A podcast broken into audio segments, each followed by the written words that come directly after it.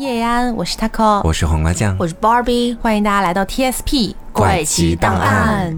哎呀，今天这期节目是这样子的，其实早在去年的时候，呃，有一个东西火爆了整个网络，叫做动物园规则怪谈，是还上了热搜呢。对，然后当时的话呢，本人作为一个冲浪的一个弄潮儿，当然也是有刷到这样的一个内容，嗯，我当时也是被吓得不轻。但是呢，呃，当时我们有一些听众其实有来私聊过我们，说，哎，可不可以聊一下这个动物园规则怪谈？不过那个时候吧，就是我们会觉得说，网上有太多太多的关于这个规则类怪谈的一个解读了，嗯，然后呢，我们可能才疏学浅，又没有比较好的一个办法去给出一个呃很仔细或者说是很厉害的一个推理，对，啊，所以当时就一度搁置，直到现在呢，我们觉得说动物园的那一篇的热度可能稍微下去一些了，而规则类怪谈这样的一个文体又悄悄的继续火热了起来，嗯，遍地开花了，属于是，对，所以我觉得还是可以来跟大家聊一下的，嗯，然后呢，也是给不了解规则类怪谈的朋友们。先做一个非常简短的，出于我个人理解的一个小科普吧。它其实呢，就是把地点框定在某一个场景里面。呃，这个场景有可能是各种各样的，随你想。嗯，比如说医院啦、教室啦、教学楼啦、呃什么月球啦等等的都可以啊，都可以。然后在这个框定好了的范围之内，会有一个。像是规则类的那种守则，嗯嗯，就是上面会写很多很多条你要遵守的规则，如果不遵守的话，可能会出现什么问题啊，等等等等的。对，而且随着视角的不同，这规则也会有不一样的版本。嗯，比方是说，在医院里面，你作为一个患者进去的话，你拿到的守则和你作为护士、医生可能都是不一样的。对，也就是说，它可能会有医生的规则，然后患者的规则。呃，它恐怖的点呢，一般来说是在于，首先第一。点在规则类怪谈里面很容易出现前后矛盾，也就是说前面比如说举例子哈，第一条规则告诉你不要吃苹果，但是第十条规则告诉你一定要吃苹果，不吃就会死。嗯，所以这个是第一个恐怖的点。然后第二个点是在规则类怪谈里面，它一般会有一个隐藏人物。嗯，这个隐藏人物有的时候会被写出来，有的时候不会被写出来。这个东西在规则类怪谈里面统称为他。就是动物的那个它啊，对，这个它代表的其实就是这个世界观里的某种怪物。这个怪物它有很多的功能，比如说它会促使你去死，或者向它献祭，甚至它的能力强大的时候，它可以修改一些规则。哦，对，是这样子的。而且我在读这些规则类怪谈的时候，我发现里面会出现很多种的，你绝对不能去做某件事情。嗯，但是可能你纵观整个场景，你都想不通为什么不能去做这个事情。他也没有去给你解释其中的缘由，可能就需要我们自己去猜一下了。嗯，所以说规则类怪谈它呃听起来会比较恐怖的原因，就是前面说到的这些。嗯，然后还有一个点呢，它确实是像黄瓜酱讲的，容易让人细思极恐。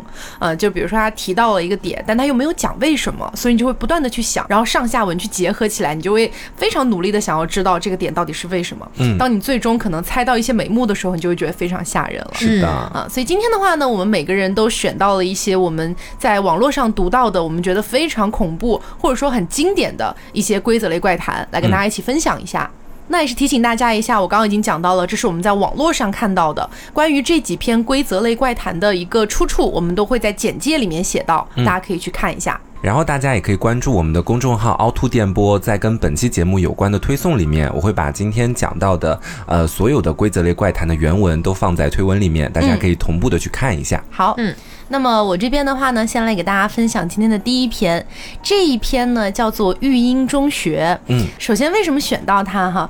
因为这一篇是我在读完了《动物园规则怪谈》，了解了有这么个文体之后读到的第一篇。嗯，然后它算是在我心里面应该是一个非常经典的这种规则类怪谈，也是比较适合可能对这一类的文体不太了解的朋友们进行一个入门级别的一个感觉吧。嗯，然后同时也是为了方便大家更。好的，去带入情绪以及去想象整个剧情。我们在去讲述这些规则类怪谈的时候，我们可能会就是阴森一点。哎，对对对，大概是这个样子。建议大家白天收听。嗯，育英中学校园指南，各位新同学，大家好。在这个寒冷但不失热情的冬季，我们迎来了育英中学一批新鲜血液。我们热烈而真诚地欢迎你们加入这个温暖的大家庭。希望这一份校园指南能够让你们更好地适应新的校园生活。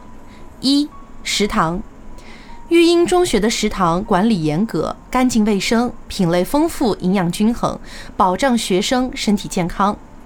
第一点，如果在食堂饭菜里吃到石子、浮灰、小虫或人齿，请向食堂阿姨反映。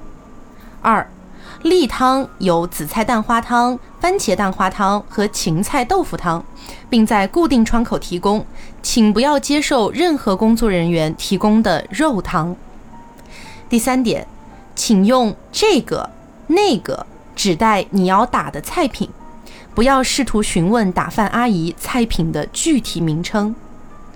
第四点，请严格遵循间隔就餐制。如果有人在你的邻座落座，请不要回应他的搭话，也不要吃他赠予你的食物。二宿舍，育英中学是全寄宿式学校，宿舍条件良好，每间宿舍配备电扇，供应热水，为学生提供舒适的住宿环境。第一点，晚上十点至十一点三十分限时提供热水，如在限制时间外接到热水，且水体呈红棕色粘稠状，并伴有浓重异味，请不要使用和饮用。第二点，如果遇到电扇故障、墙皮脱落、墙体缝隙发出恶臭等问题，请向生活老师报告。墙体缝隙内有些微气味是正常的。如听见低语，请不要提及和讨论这件事。第三点，宿舍楼一共有六层，且并无地下楼层。如果看见通往地下或第七层的楼梯，请假装没有看见，请绝对不要走上这些楼梯。第四点，宿舍楼每层有六个宿舍间，每间六个床位。如果看见多余的宿舍间或床位，请假装没有看见，请绝对不要进入这些宿舍间或躺上这些床位。第五点。如果看到有同学走上多余的楼梯，进入多余的宿舍间，或躺上多余的床位，请假装没有看见，不要试图劝阻。如果你被邀请了，请婉拒。第六点，查寝时间是每晚的十点三十分。如果遇到凌晨三点二十四分的查寝，请假装熟睡。第七点。如果在自己的寝室门前看见蜡烛和花圈，请确认挽联上是否有自己的名字。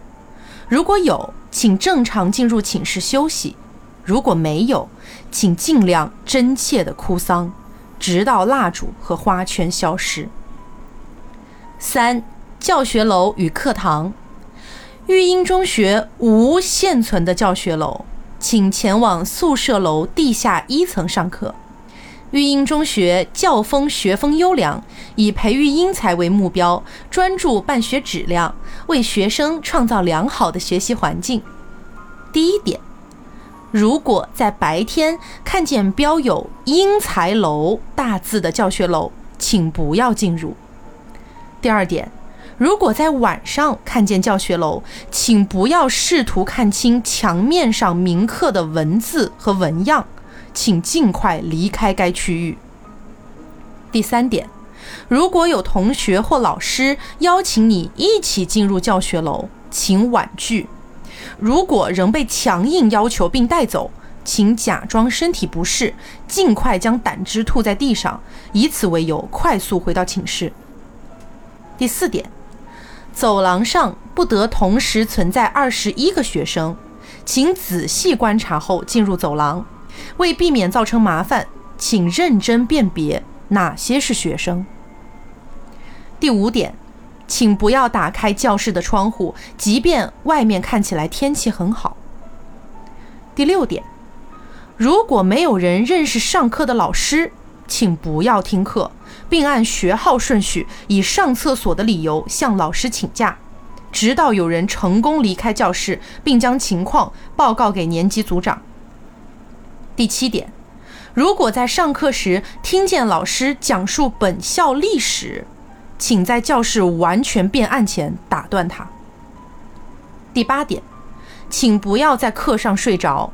如果睡着，请假装从未醒来，直到所有课程结束，并尽快忘记在那期间听见的东西。四、图书馆。育英中学图书馆有着丰富的藏书资源、舒适的阅览室和便捷的借阅系统，是学生们理想的第二课堂。第一点，不要看图书馆里的书；第二点，不要看。五、操场。育英中学操场占地平方。第一点，没有；第二点，没有操场；第三点。没有必要操场。四，学校。育英中学是存在的学校，存在的学校，存在的存在存在的学校，学校存在学校存在。四，如有任何人向你传达不真实的信息，比如育英中学是不存在的，虚假存在不存在的，请立刻报告离你最近的老师、清洁工、裁判、奶奶、保安、槐树、刽子手。我们会处理、处理、处理、处理。育英中学是真实存在的学校，育英中学中是真实的存在，育英中学中是真实，中学中是真实，在育英中学校真实，中学中是育英。祝大家在育英中学度过愉快的时光。结束了。它是蜡烛的烛哦，对，它是蜡烛的，以及最后的逝光是消逝的逝，嗯嗯，不是俺的普通话的问题哦。对，那么这个呢，算是育英中学的一个基础完结版。呃，听完了所有的之后呢，想问一下两位，就是有没有一个自己的小猜测呢？它背后到底是一个什么样的故事？因为我觉得说，我刚有记录一下，我在我觉得食堂里面的一些问题啊，我记录下来的是这个样子的，一个是说。为什么在食堂里面会出现石子？嗯，就在你的饭里。嗯，这一点的话，对于任何一个中学的食堂来讲，都是一个比较大的问题了。但是在这个规则里面，它就是好像这件事情是司空见惯的一样。嗯，然后另外一个就是为什么要用这个或者那个代表菜品？是菜品的名字和实际的菜品并不相符，所以只能用这个或那个吗？肯定是学生或者他根本就没有办法确定。或者说没有办法看到这个菜品到底是什么，嗯嗯，然后还有一个就是为什么不要和身边的人搭话？身边的按理来说不应该都是自己的朋友吗？或者同学？嗯，那是不是在身边的或许都不是人类呢？对，嗯，我现在对于其中的几个地方是否存在表示怀疑。嗯，我觉得说图书馆还有操场，我个人觉得应该是根本不存在的吧。嗯，因为他说图书馆里压根，嗯。不能去看里面的任何的书，然后但是好像他在这份校园的这个规则里面又写说我们是有一个图书馆的，然后操场那边他也没有透露更多的信息。对，也跟大家说一下，就是大家前面听到我在讲就是育英中学操场占地多少平方的时候，这个不是我故意去把它逼掉，是因为在原文里面它就是被糊掉的一个部分啊，是这样子，我们来这样做处理的。是，然后到后面的时候，其实宿舍和教学楼，我们是要分开来去逐步的盘它吗？嗯，还是说现在要给出一个大致的猜测？呃，其实我觉得我有个问题想问一下你们啊，就听完全篇了之后，你们觉得育英中学存在吗？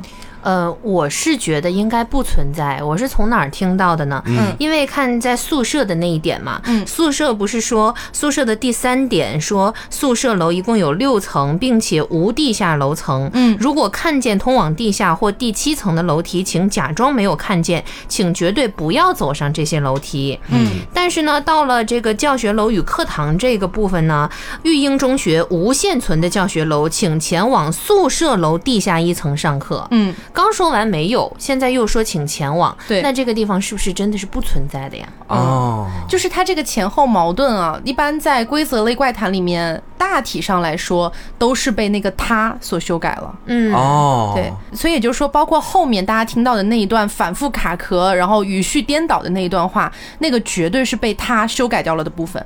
还有这样一个角色，因为我也是今天可能在听到 Taco 讲完之后，才意识到那个他的存在的。嗯，我先前一直都以为这种。种矛盾可能只是作者在其中卖的一个小小的关子，需要我们去推测到底是更偏向哪一边的。一般来说都是被修改过的哦，所以你就要去猜到底哪个部分是被修改的，到底哪个部分是可以相信的。嗯是这样。所以我来讲一下我对这一篇的我自己的一个推测吧。首先，我觉得育英中学曾经存在，后来不存在了。嗯它可能是因为某场事故导致整个学校里的学生全部死亡。然后前面像黄瓜酱提到的，为什么那些菜的名字不能问？然后为什么我旁边坐的人我也不能跟他交谈？这一点都不像一个真实的学校。对也就是说，这个学校里的人可能都死了。然后还有在后面在宿舍的部分有提到的，如果你在走廊里面看到了花圈和蜡烛，你要确认挽联上有没有你的名字。嗯，然后如果有，你就继续睡觉。哦，所以我觉得这个完全就是一个阴间操作。嗯，阴间的世界，他睡着了才是他的常态。对，哦唯一一个我至今都还是不理解的，就是为什么要确认走廊上有二十一个人。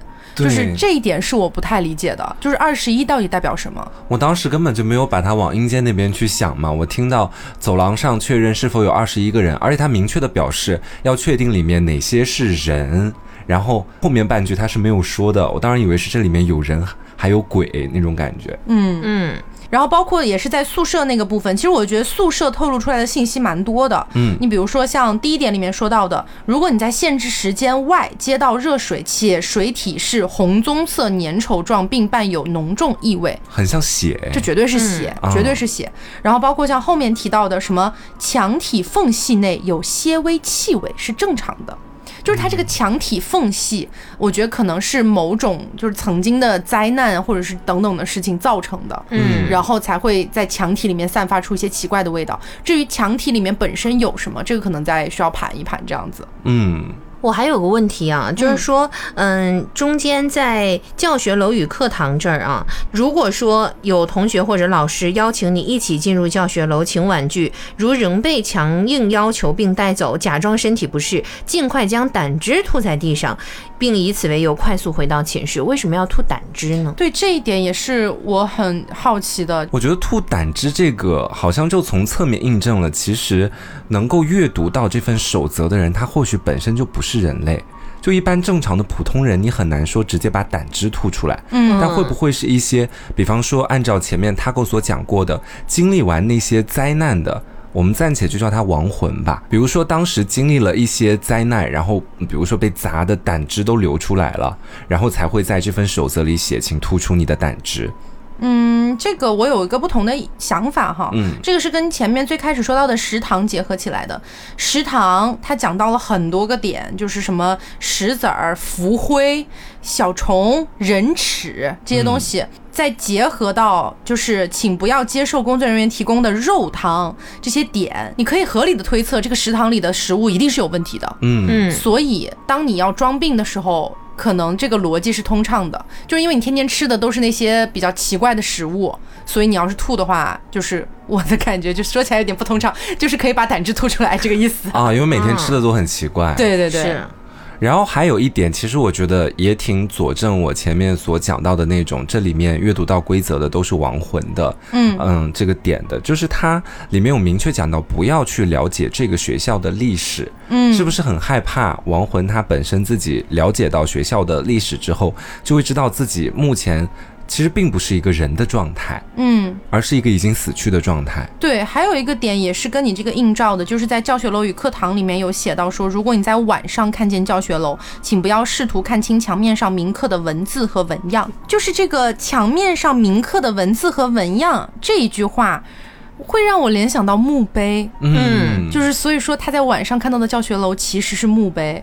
然后不要去看清楚，因为上面可能就写了你的死亡时间等等的，你就意识到自己已经死了。嗯，那刚才我不是说，嗯，像嗯有一个前后矛盾的地方吗？一个是呢是前面说没有宿舍楼没有地下的楼层，但是后面呢又说一定要下去，那会不会其实下面的世界已经就是这些亡魂们待的这个世界呢？嗯，就是其实原来它是存在的，但是后来呢它消失了，所以说这些死去的人是在下面的。对呀，对呀，这就是是我前面说的呀。我感觉育英中学本来是存在的，现在已经不存在了。嗯，包括宿舍楼，说到一共有六层，每层六个宿舍间，每间六个床位，连起来就是六六六。嗯在西方来说，它就是一种恶魔的代表嘛。嗯哦。我是这种感觉。是，所以整体上来说，我觉得这个故事虽然还有一些细节可能盘不清楚，说不定有一些很厉害的大神可以在评论区为我们解惑一下。嗯，但是从目前的一个信息来看，我大概还原出来的就是育英中学本来存在，然后呢，因为一场灾难导致了它并不存在了。对，并且这个灾难发生的时间很有可能是凌晨三点二十四分。嗯，因为有提到，如果在凌晨三点二十四分有查寝，请你假装熟睡。不要去关注到底是什么样的事情，然后在这个灾难发生了之后，有可能是整个育婴中学的这些人，他们都没有意识到自己已经死去了，然后为了防止他们意识到他们已经去世了，所以才列下了这些规则。嗯，我觉得这个是说得通的。嗯，是。好的，那么下面我就来分享一下我找到的这一篇规则怪谈，名字叫做《月落电影院》。嗯嗯，月落电影院守则一。本电影院是且将是真实存在的。二，本电影院位于邙山之西，月落电影院五个字牌完好无损。如果你看到个别字牌掉落，这是正常现象，但为了安全起见，还是请你立即回去。三。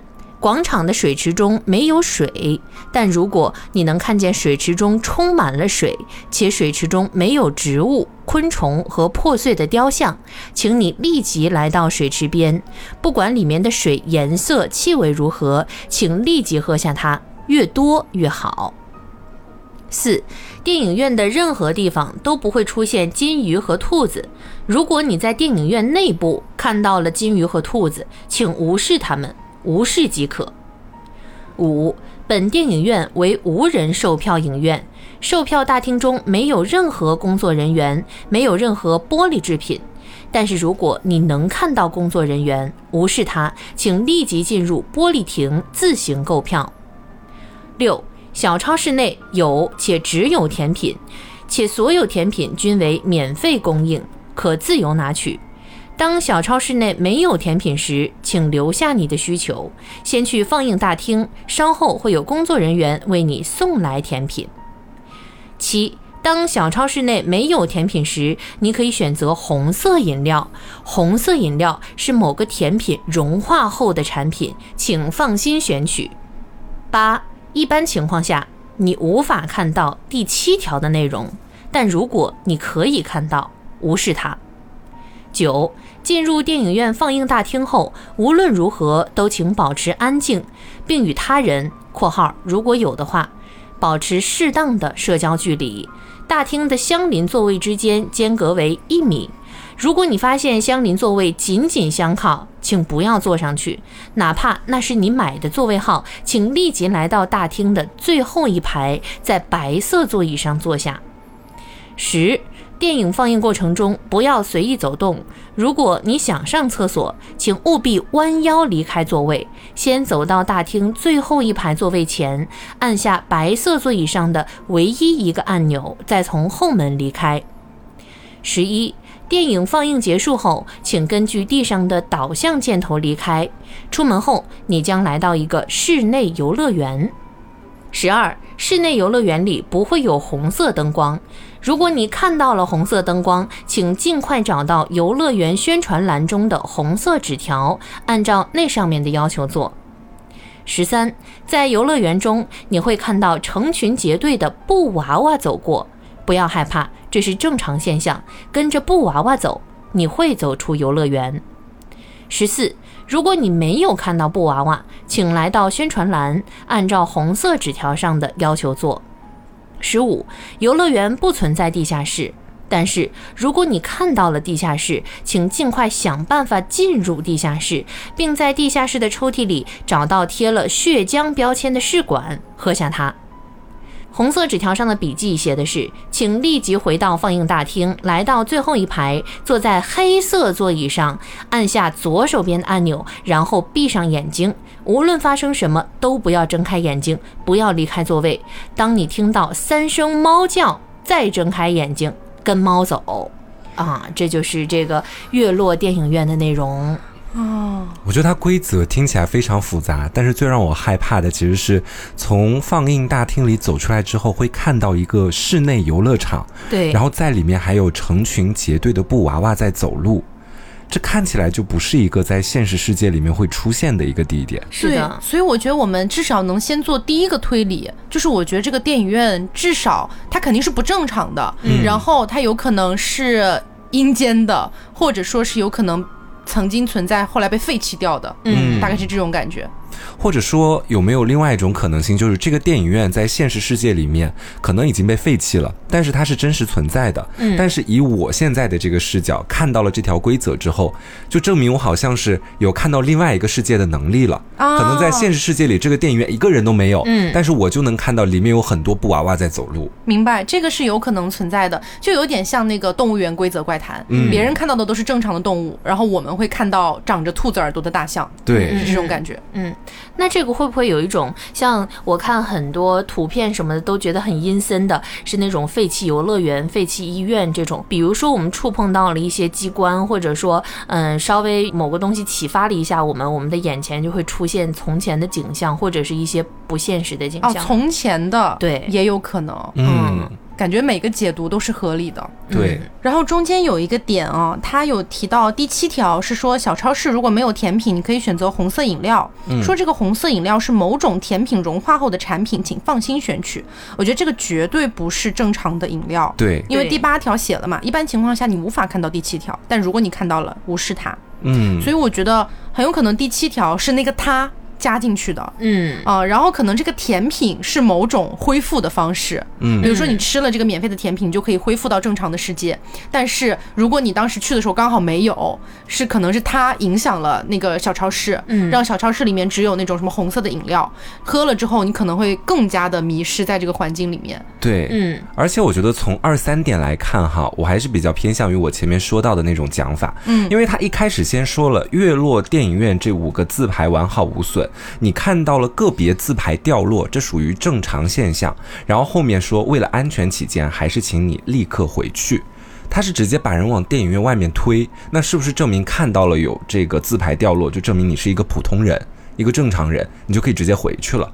这种有可能性吗？我觉得可能性不是很大，嗯因为我觉得电影院里面盘踞着一个他，这个他是一定想把外面来的这种吸进去的对，吸进来的。嗯所以说这个字牌的掉落有可能是某种丧值的掉落。丧值这个概念，我们之前在某一期讲那个克苏鲁的时候跟大家讲到过，嗯就是一个精神力的一个值，就是说，比如说我们现在大家都是正常人，然后我们讲话也正常，我们聊天也正常，脑子里也没有什么奇怪的东西，嗯所以我们的丧值就是是很健康的一个状态。但是呢，如果我们接触到了某些我们不可知且非常恐惧的东西，丧值就会狂掉。嗯嗯，然后就掉到一个临界点的时候，你可能就能开始看到一些莫名其妙的东西了。对，哦啊、所以说我觉得这个字牌的掉落有可能是某种丧值开始掉的预兆。哦就是说，你现在精神力已经开始不稳定了。为了保护你，因为这个规则绝大部分肯定是为了对抗那个他，保护正常人这个角度去写的。嗯只是说它中间有些东西被那个他给篡改了。嗯所以说，像这一条，好像我们暂时没有看到任何篡改的痕迹。嗯那么我们如果相信他的话，绝对就是这个字牌掉落就意味着某些东西，所以请你快点回去吧，因为他不能直接在第一条就跟你讲我们电影院有问题，如果你看到掉落了，你就不要来。是所以他只能说为了安全起见，还是请你回去。因为他这个规则也是为了防止那个他随意的来篡改，他可能不能说的那么明显。嗯，对可以这么理解吗可以这么理解。然后后面第三点，其实我觉得也影射了两个世界啊，嗯就是这个废弃电影院，它的广场的水池里面本来就是没有水的，嗯但是假设你看到了里面充满了水，这是不是一种幻觉状态之下才会看到的东西？嗯或者说是因为我能看到这条规则，证明我自己本身就已经进入到了另外的一个世界当中。嗯，或者是也有可能，我举个例子哈，嗯。或者是也有可能，比如说你没有遵循第一条，哦，也就是说，规则类怪谈它一个比较，也不能说卡死，但是就是我们经常会说不作就不会死，嗯。就是比如说规则已经明显告诉你了，还是回去吧，但你没有听，你还是进来了，也就是说你的丧值已经开始不断的往下跌了。嗯，当你跌到又是一个临界点的时候，你可能会看到这个水池。我是这么一个感觉。嗯，明白。嗯，那会不会嗯有可能这个之前它是有废弃过，后面它不是第一点说且将是真实存在，它有可能比如说是在重建或者说正在重新投入使用呢？比如说第五点嘛，嗯他说本电影院是无人售票的啊，那如果你能看到工作人员无视他，然后请立即进入玻璃亭自行购票，那这个地方它是不是还能放映？但是是跟以前的运行模式不太一样？有可能，也有可能就是说，这个电影院它本质上确实是在正常运营的，嗯只是说它在这个运营期间已经爆发了很多奇怪的事情，已经被它给占据了。但是这个它并不会让电影院关停，因为它需要继续来一些新的陌生人走进来，它才能吸取到能量。所以说它本质上还是在运营，只是说可能在我们现实世界里面没有太多人会选择去这个电影院，但你一旦踏进来了，可能就会出问题。出问题？，对，嗯，嗯而且第十三点就是我一开始说到的特别恐怖的那个，看到成群结队的布娃娃，然后他说不要害怕，这是正常现象，跟着他走，你就会走出游乐园。我觉得不一定是走出吧，这是不是被他修改的一条规则啊？就其实如果跟着布娃娃走，说不定是走到另外一个深渊里面去了。我觉得布娃娃这个点非常的就是重要，嗯因为就是说，你看啊，只有两种选择。如果你看到了布娃娃，如果你相信了规则，那你就跟着布娃娃走了；如果你没有看到布娃娃，你要跟着红色纸条上的要求来走。嗯，红色纸条讲了一大堆，都是跟前面不一样的。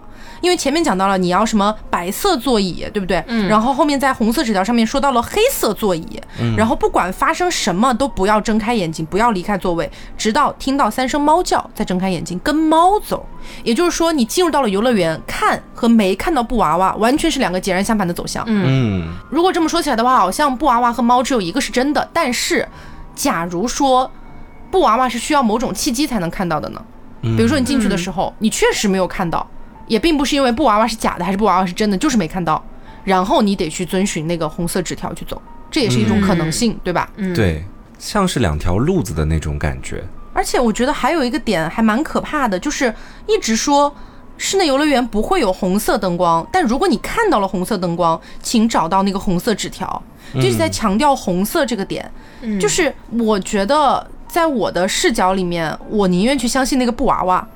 我我觉得这个红色，然后又提到什么黑色座椅、三声猫叫，这些听起来好像都比成群结队的布娃娃要诡异一点。哎，对，我会觉得好像从我的第一感知来看，在如果这么对比下来，布娃娃好像会更可信一点。嗯，我个人如果在那个环境里，我可能也会选择跟随布娃娃走，因为黑色按钮啊，还有几声猫叫在跟着猫走，我总感觉它要把我拉到另外的一个深渊里面去。对，那这个会不会有一种那种要逃生的感觉？就是它在指引着一种我们活出去的这个路呢？对，肯定是因为你看啊，这一篇里面其实有几个点都有可能是逃生出去的一个关键道具。嗯，第一个是水池里的水，不管颜色、气味怎么样，喝的越多越好。然后他就没有讲喝完之后会怎么样了，有可能你就清醒了对，嗯起出去了。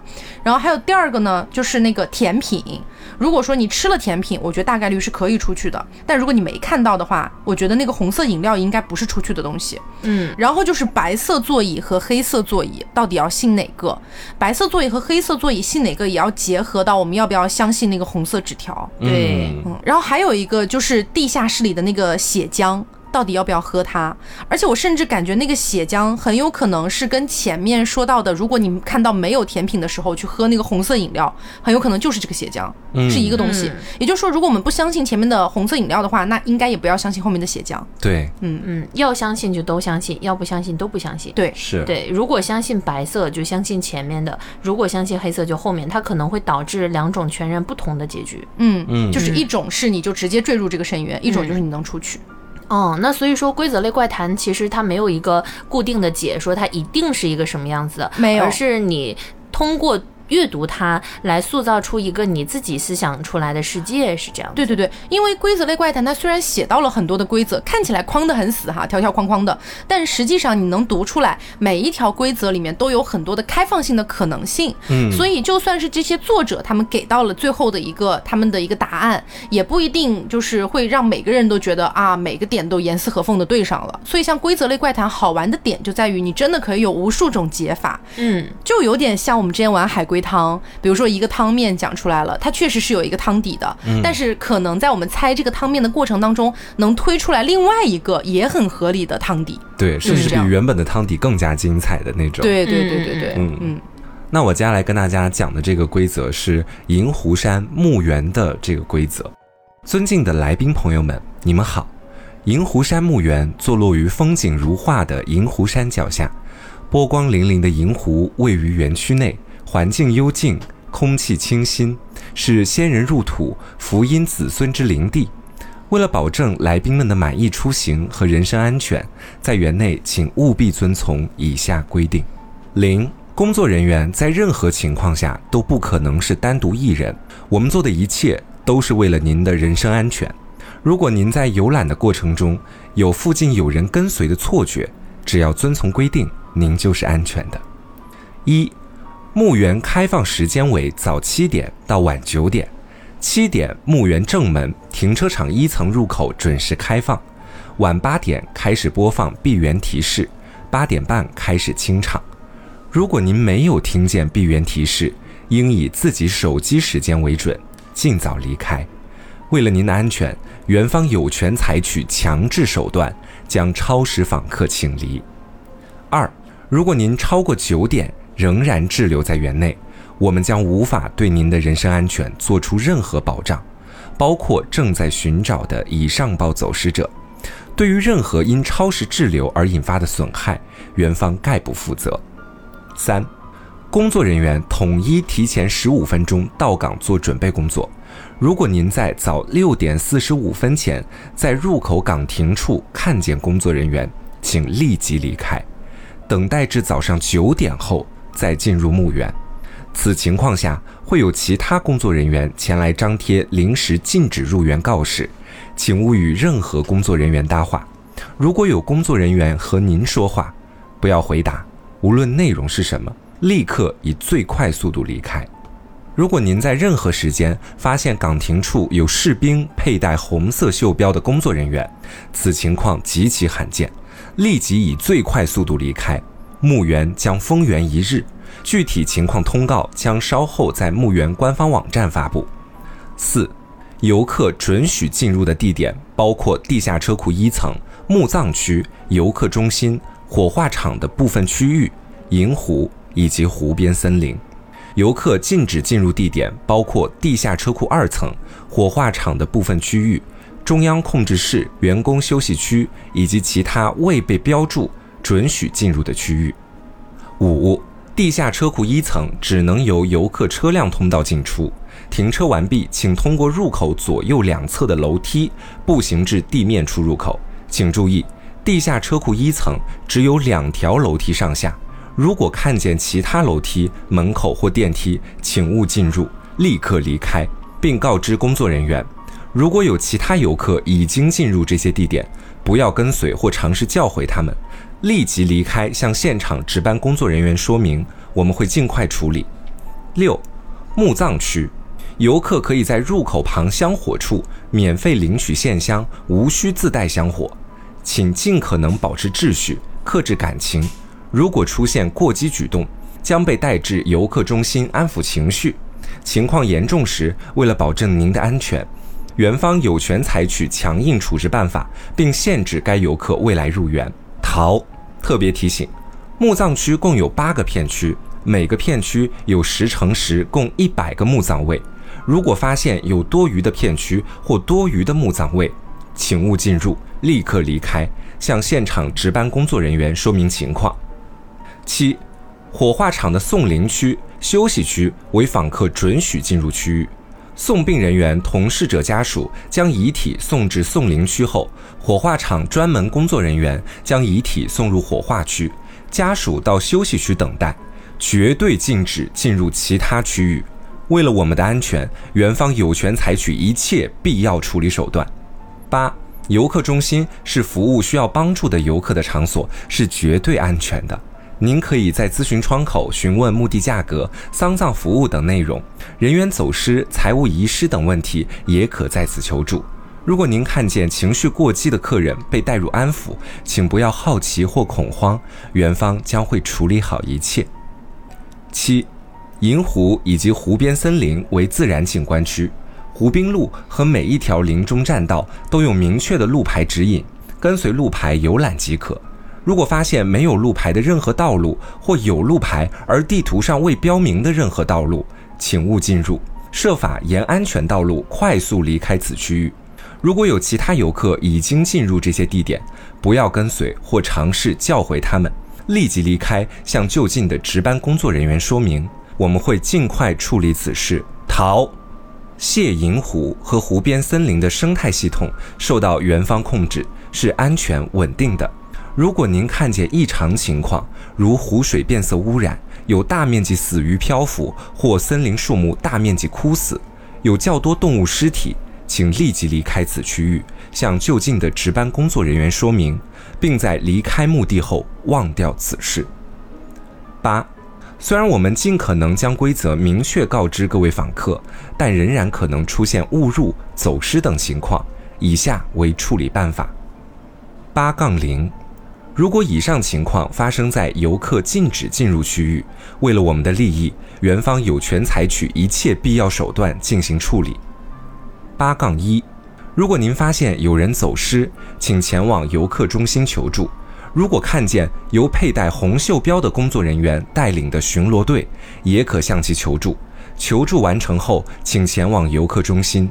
在结果出来之前，不要离开，请勿向任何不在岗并且独自一人的二等兵进行任何形式的互动。八杠二，如果您误入了游客禁止进入区，您最好寻找隐蔽之处，抱头趴下，不要试图探索，不要发出任何声音，等待工作人员前来寻找。救援队配备热能成像仪、生命探测仪、红外夜视仪等装备。请相信专业性。处置队伍统一由佩戴红袖标的工作人员带领，一般四人以上。无论看见或听见什么，如果不能确定是，不要暴露自己的位置。祝您来访愉快。然后之后有三个附件，第一个附件来自于一位游客发布的评价，说风景很好，服务很周到。虽然有一份入园须知有点吓人，价位比其他的地方低了不少。附件二。一张小纸条写着：“绝不要落单，即使是那些授权了 NOPAEW 的人也不会敢的。”附件三，中控室工作日志写着：“小家伙，幸好在他看到了什么之前就找回来了。”还有一个入园须知第七条款：不要进入未知道路。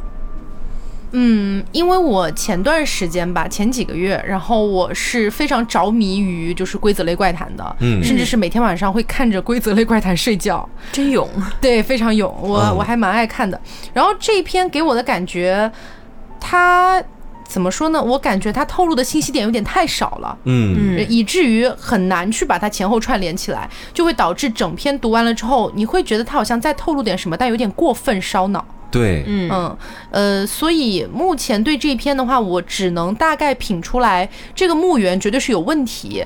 然后其次的话，一直提到的这个士兵啊，什么什么之类的这些东西，可能是他所控制的人。哎，嗯，因为前面有讲到嘛，对，什么戴红袖章的人，你是绝对要赶快逃离呀，去联系工作人员啊，什么什么的。嗯，然后还有一个点就是，这个墓园里面埋葬的这些人，有可能有一部分是来自于入园的这些游。客，嗯，因为我记得前面有提到，如果你在某个区域看到了情绪非常激动的这样的一些人的话，呃，就是不用太在意，这是正常现象，这好像是有大概这样的一个说法。对，那么就很有可能这个墓园本身是对外开放的，也是正常的，会有人过来进行丧葬。嗯，但是同时，因为它的存在，所以说这个墓园可能也会从游客的身上去入手。对，而且我觉得你前面说到的，他已经控制了一部分人，这点其实是可以明确感知到的。嗯，因为其实中间有一条就写着说，如果发现岗亭处有佩戴红色袖标的工作人员，是让那些游客以最快的速度离开。嗯但是到后面又写到说，你可以向有红色袖标的那些工作人员求助。嗯这两者其实本身就是矛盾的呀。对，会不会是中间那一个那一句写说看到有袖标的工作人员就立刻逃开，其实反而是真的，就是为了帮助到游客的。嗯，有可能。后面的那个求助反而是呃那个所谓的他去进行修改的。嗯，而且中间其实是在两条信息的最后夹杂了一个字“逃”，嗯，嗯。因为“逃”这个字不可能是他写的，对，他肯定是希望你留下来的，嗯。所以“逃”这个字只能是经历过某些事情的人想要在这个守则上留下一些信息，对。去帮助这些进来的游客去逃生用的，以及包括后面写到的什么湖边森林、银湖之类的这些地方的生态系统，嗯，它有写到说，如果你看到异常情况，比如说湖水变色污染啊、大片死鱼漂浮啊、什么树木大面枯死之类的，我觉得这个可能才是真实的现象。对，而且你看到这个东西之后的处理方式是你离开这里，向就近的值班工作人员说明，然后你离开忘掉就可以了。嗯，也就是说，你看到的这些东西并不会对你造成任何的伤害，那么我就可能会去猜测，这样的一些场景并不是降低你丧志的东西，只不过是你看到了这个墓园伪装的一个外表下真实的样子。对所以你唯一需要做的就是赶快给我滚，然后忘掉。而且你们看第八点，他这里说游客中心是帮助游客的场所，是绝对安全的。而且你在这里除了问问题之外，还可能会看到一些情绪非常失控的客人被带到这里来进行安抚。然后后面又说园方会处理好一切。其实我在这里反而会觉得，会不会是有一些游客违反了这个规则？比如说走到了一些不该去的道路里面去，看到了一些非常可怕和惊恐的东西，产生了很激荡的情绪，最后是被直接带回到了游客中心里面来直接处理掉的。对，有可能，因为这个点跟之前的动物园那篇是有点像的，就是某一个人他因为触犯了一些这个规则，然后就是精神完全崩溃，所以他也会被带走处理。我印象里好像是这样，因为动物园那篇实在过得有点太久了哈。嗯，但是在规则类怪谈里面，这个是绝对会存在的。是，嗯，哎，朋友们有没有发现第七点出现了两次，第八点出现了两次啊？哦，真的诶，是，而且第六点出现了一个桃，第二个第七点又出现了一个逃。但是关键的点就在于它的第七点和第二个第七点，以及第八点和第二个第八点之间，我暂时没有感觉到任何的矛盾存在。嗯如果你要说它中间出现了矛盾，那很有可能就是那个他去强行加上去去混淆视听的。但是我们现在看下来是不存在这样的一个可能性的。那么这个第七点的重复和第八点的重复到底意味着什么？我觉得就有点搞不明白了。嗯，对我如果说前面看到那个第八点，我觉得其实是假话嘛，因为前面跟大家讲到过了，说服务中心其实就是用来帮助游客绝对安全。我更偏向于可能第一个出现的第七点、第八点是假的，后面的第七点和第八点相对来说会比较真实一点。如果硬要从这个真假的层面，或者他有没有去改写的层面去讲的话，我觉得应该是只有这一种解释方对式。，因为毕竟第二次出现的第七条后面跟了一个“桃”，嗯我觉得跟了“桃”字的大概率的这个真实性会高一些。对对，嗯，而且前面那一点还说哪里是绝对安全的，像一般我们做选择题，如果出现这种，比如说完全绝对的东西，很有可能这个选项就是错误的，对。所以它应该就有点问题。这个也很难讲，因为、呃，在规则类怪谈的一个体系里面的话，当然这不是所有的怪谈都适合哈，只是说它会有一个既定的一个设定，你是可以拿来用的，就是安全屋这个概念。嗯。就是在这样的一个环境里面，有一个地方确定是绝对安全的，你只要不在这里做什么样的事情，你就是安全的。嗯它哦呃会会会有一个这么样的一个设定了，但是关于它这里提到的这个绝对安全是否可信，也是一个打问号的，因为我们前面。对我们前面讲到了第七条的反复重复，第八条的反复重复，而且我们觉得第二遍的更可信一些，对也就是说上一遍的可能是存疑的。是，那也就是说，游客中心它这个安全屋的地位其实是做的没那么稳的。，对，是这样的。嗯，啊，那我其实觉得，呃，这个规则类怪谈啊，你要用一个比较短的时间去把它整体都是一个盘清楚的话，其实是比较难的。对，呃，特别又是碰上可能比较烧脑一点的话，大家可能需要比较细致的去盘了。因为之前像动物园那篇其实就是一个大长篇，并且非常烧脑，但它的前后逻辑非常缜密，你是可以一点一点推出线索的，非常有意思。如果大家没有去试过的话，我会建议大家可以去尝试一下。